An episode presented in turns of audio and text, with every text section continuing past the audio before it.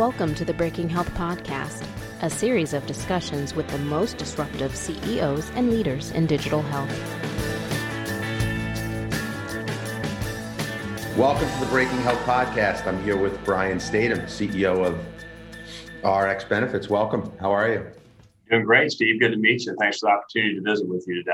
Where are you exactly? Somewhere in Alabama? Is that true? Yeah. Yeah. Birmingham, Alabama. Yes.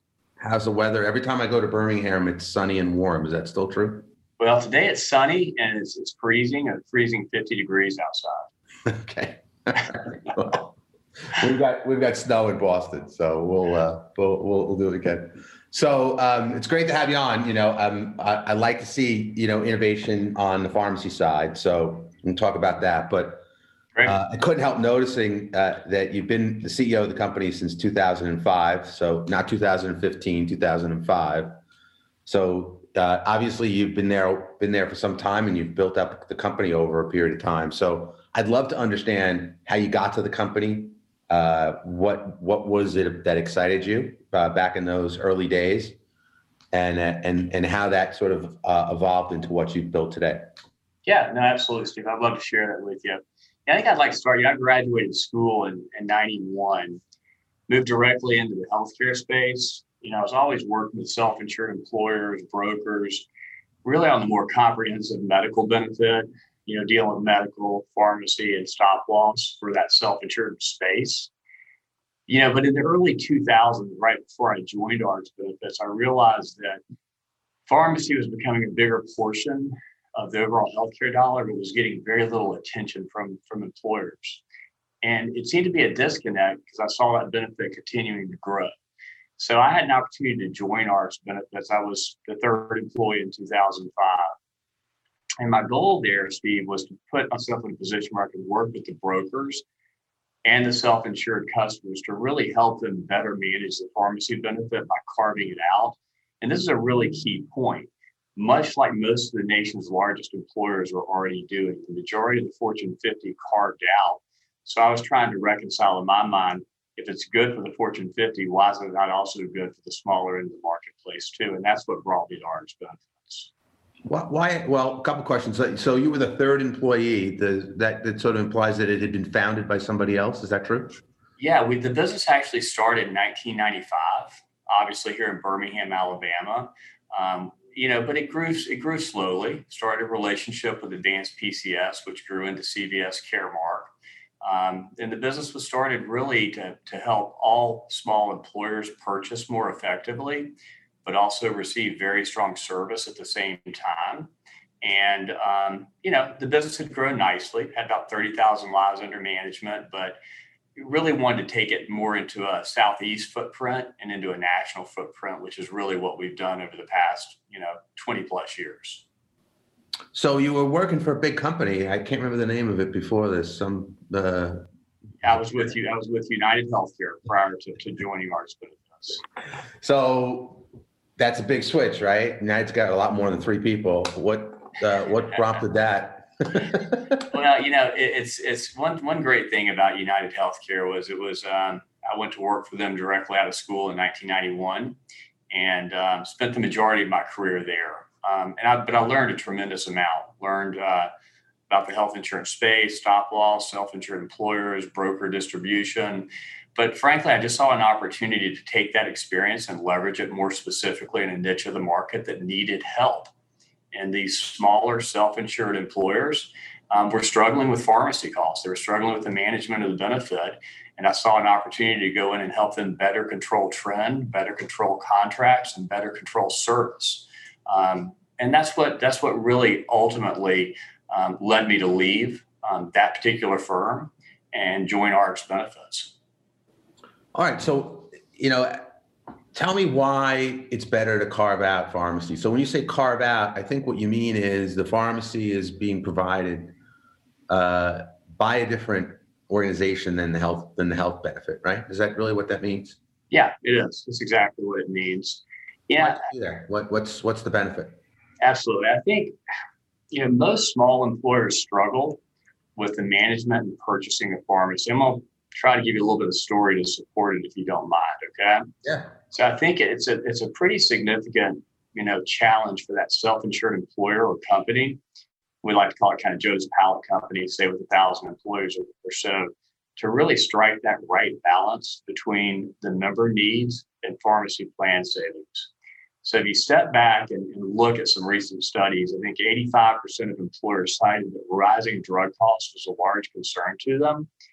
And then two-thirds of H R leaders stated that, you know, specialty drug costs is their number one pharmacy benefit concern. And for them to find a solution is tough because the ecosystem is, pharmacy ecosystem is incredibly complicated. So negotiating the best arrangement definitely requires amount, you know, tremendous amount of time, expertise, and I'm going to underscore this, size and scale, which is generally beyond the reach of most employers and their benefit consultants. If you further kind of complicate that situation, you know, the P B Ms, three major P B Ms are controlling eighty percent of the market, E S I, C V S, and Optum, and they're absolutely the eight hundred pound gorilla in the space. But, but the challenge with that is they have huge advantages if you're able to tap into their scale, because their entire model is built to serve Fortune one hundred employers, large health plans, government entities, et cetera. So going back to the question, put bluntly, these small to mid-sized employers lack the purchasing power they need to effectively manage the pharmacy benefit on their own and get the right contract term, which are rates and rebates, as well as appropriate clinical management, and as well as appropriate service. So they need to carve out, but they've got to find a different avenue to do it so they can take advantage of the scale of the big three and truly save dollars. One last example, Steve, if you don't mind, just to kind of make yeah. this real, to make this real for you. You know, companies purchasing through our model are saving on average twenty-seven percent a year. So let's take Joe's Pallet Company with a thousand employees. All right. Based on our size and scale, we're going to purchase like a Fortune ten employer. I've got over two million lives under management, two and a half billion in drug spend. So that company is going to buy with my scale. So that company's thousand employees is spending a couple million dollars a year on pharmacy, or a million dollars a year on pharmacy, excuse me. It's going to save them two hundred seventy thousand dollars a year just by purchasing and scale. They're also going to save another ten percent on clinical with one percent member disruption. That's another one hundred thousand dollars. That is real money to that mid-market small employer. There's a lot of advantages to carving out, so that's why they do it. So what would they have otherwise bought, Brian? Would they have just bought, like, let's say they were self-insured? With a thousand employees, sounds like it's probably likely to be self-insured by that point, right? So yeah, they agreed. Would be buying through their T P A or through the local... How how would they otherwise have done this? They would have just gotten one of the C V S E S I cards through their T P A? There's two ways, Steve, that they would purchase. One is they would purchase either through a health plan, would be, you know, the first, you know, avenue they would go through. And their health plan may have contracted with a P B M or own a P B M. Um, and the challenge they face in that environment is, again, that thousand life employer doesn't have scale to really negotiate effectively to get the best deal they can get because they don't have the drug spend and the volume to do that, nor the clinical attention needed to really manage their program clinically. And sometimes, you know, I hate to say it like this, but sometimes the service can be a little suspect as well. I'll leave that at, I'll leave that at that.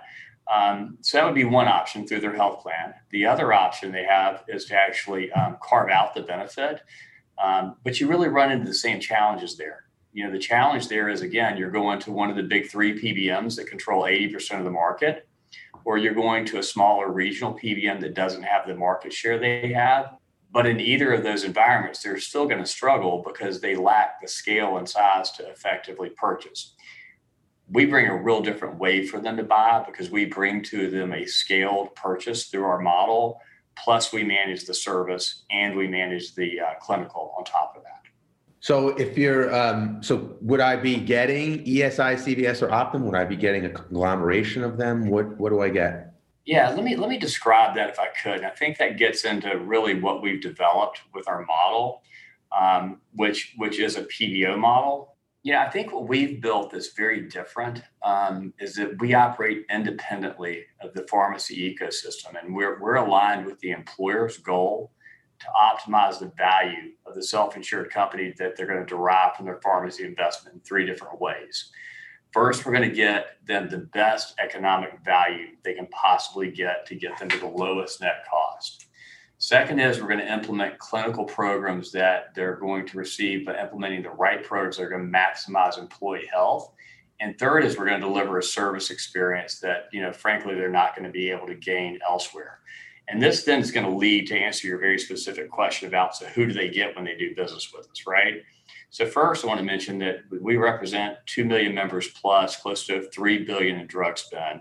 So it's going to give us substantial purchasing power that's equal to that of a Fortune ten company, which is very attractive to the P B Ms that we work with. All right. So they're willing to compete for our business through our marketplace, which is what we've established. The marketplace also provides a, way, a fast way for the consultant to conduct a market check and a one-stop shop for them to compare multiple offers. But here's the key to what we've built that's made us so different and truly a category of one as a pharmacy benefit optimizer, is that the RxBenefits platforms connects directly with the nation's three largest P B Ms. Our systems ingest and analyze claims data in real time. And our, that unique connectivity allows us to deliver a comprehensive set of client-aligned services that are completely independent of the P B M, yet we're still able to leverage their scale and their market share and bring it down to the employers that we serve. And that's how we're able to garner that twenty-seven percent in savings, yeah, yeah. and just contract, and that ten percent in savings on clinical with one percent member disruption. That's great. So when you say clinical programs, sure. essentially you're buying with the power of two million members, which is a lot. I mean, that's a lot of people. I mean, it's a, that that's that's going to give you a lot of leverage to to get the right pricing. But I, what was interesting to me is the clinical programs and the service experience, which is, we both know in healthcare is often uh, subpar or not there at all. I'm curious, when you talk to a customer, is which which of the three do they grab hold of first? Obviously the money, but after that, I guess maybe. That's a good one. The money's always important, right? Yeah. yeah I, let me tell you this, but just I think I'll express it this way. I think it's always important, number one, just to level set with every customer and help them understand how they're going to purchase differently by purchasing through us and what that scale means to them. Um, and that twenty-seven percent, again, is, is, a, is a big number. And that's our average savings, you know, during two thousand twenty. Um, and that's just contract savings. But the equally important to the contract contract savings are the clinical savings. And, you know, that ten percent is real dollars to Joe's Pallet Company at one hundred thousand dollars a year. And there's this common misconception in the industry that in order to get to that ten percent in savings, you're going to disrupt fifty percent of the employees. It's just not true. It's one percent member disruption to get to that ten percent in clinical savings. So it's really, the way I'd answer your question specifically is, in order to effectively manage the pharmacy benefit as a self-insured employer, you've got to manage all three elements together.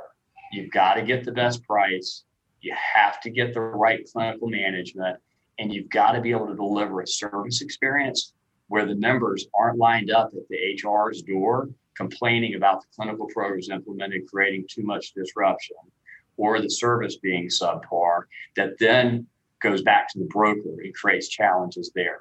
So I would say they're all equally important to the management of the benefit: service, price, and clinical. And is the clinical around authorizations, or is it around outreach? What what exactly are you doing on the clinical side?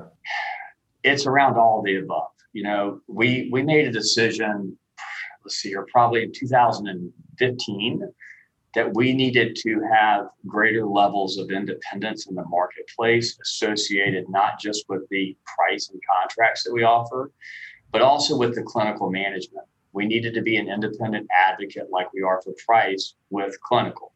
So we worked with the P B Ms in our marketplace to actually take over many of the clinical initiatives and programs, like prior authorization services are performed by our firm.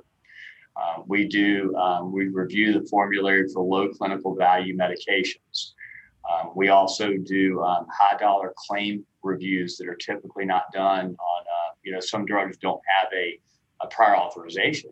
It can be a brand name claim that's one thousand dollars or three thousand dollars, and it doesn't get authorized. We authorize those. But I think the best way to describe to you what we do is maybe to give you an example. Does that work, Steve? Yeah, yeah, yeah, of course. Okay. So, you know, I'll give you an example. And this is another, this case, I think, had a couple thousand employees in it.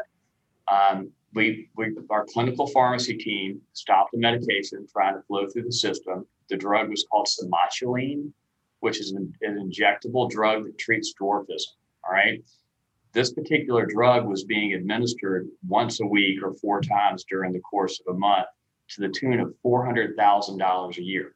This drug, this single drug represented about thirty-five percent of the plan's total cost.